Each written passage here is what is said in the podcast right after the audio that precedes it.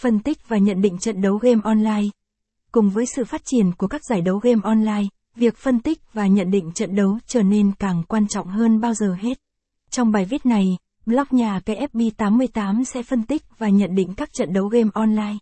Chúng ta sẽ tìm hiểu về cách phân tích trận đấu, đánh giá hiệu suất của các đội và các cầu thủ, và cách đưa ra dự đoán cho các trận đấu sắp tới. Phân tích và nhận định trận đấu. Phân tích trận đấu của nhà cái FB88 là quá trình đánh giá và đánh giá các yếu tố quan trọng trong một trận đấu game online như cấu trúc đội hình, cách đánh của các đội và các cầu thủ, và các chiến thuật được sử dụng. Điều này giúp chúng ta hiểu rõ hơn về trận đấu và đưa ra dự đoán về kết quả. Đánh giá hiệu suất của các đội và cầu thủ. Để đánh giá hiệu suất của các đội và cầu thủ, chúng ta cần xem xét các chỉ số quan trọng như tỷ lệ thắng, tỷ lệ hòa và tỷ lệ thua của các đội.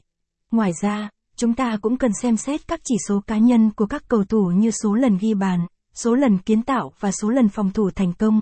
Dấu lớn, dấu lớn, bí quyết chơi cá cược online tuyệt đỉnh cách đưa ra dự đoán cho các trận đấu sắp tới. Để đưa ra dự đoán cho các trận đấu sắp tới, chúng ta cần xem xét các yếu tố như tỷ lệ thắng, tỷ lệ hòa và tỷ lệ thua của các đội, hiệu suất của các cầu thủ và cách đánh của các đội. Ngoài ra, chúng ta cũng cần xem xét các yếu tố bên ngoài như trận đấu được diễn ra ở đâu và như thế nào. Capson ít bằng, attachment gạch dưới 1154, align bằng, align center, ít bằng, 563, phân tích và nhận định trận đấu, Capson, thực hiện phân tích và nhận định các trận đấu game online. Có rất nhiều cách để phân tích và nhận định các trận đấu game online.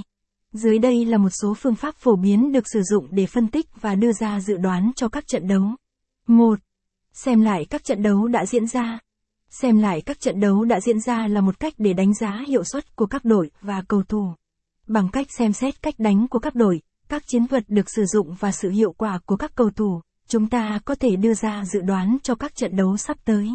2. Sử dụng các bảng xếp hạng. Các bảng xếp hạng cũng là một công cụ hữu ích để đánh giá hiệu suất của các đội và cầu thủ. Bằng cách xem xét các chỉ số quan trọng như số lần thắng, hòa và thua, chúng ta có thể đưa ra dự đoán cho các trận đấu sắp tới. 3. Xem xét các yếu tố bên ngoài. Các yếu tố bên ngoài như địa điểm, điều kiện thời tiết và thời gian diễn ra trận đấu cũng ảnh hưởng đến kết quả của trận đấu. Bằng cách xem xét các yếu tố này, chúng ta có thể đưa ra dự đoán cho các trận đấu sắp tới. 4. Sử dụng các công cụ phân tích dữ liệu.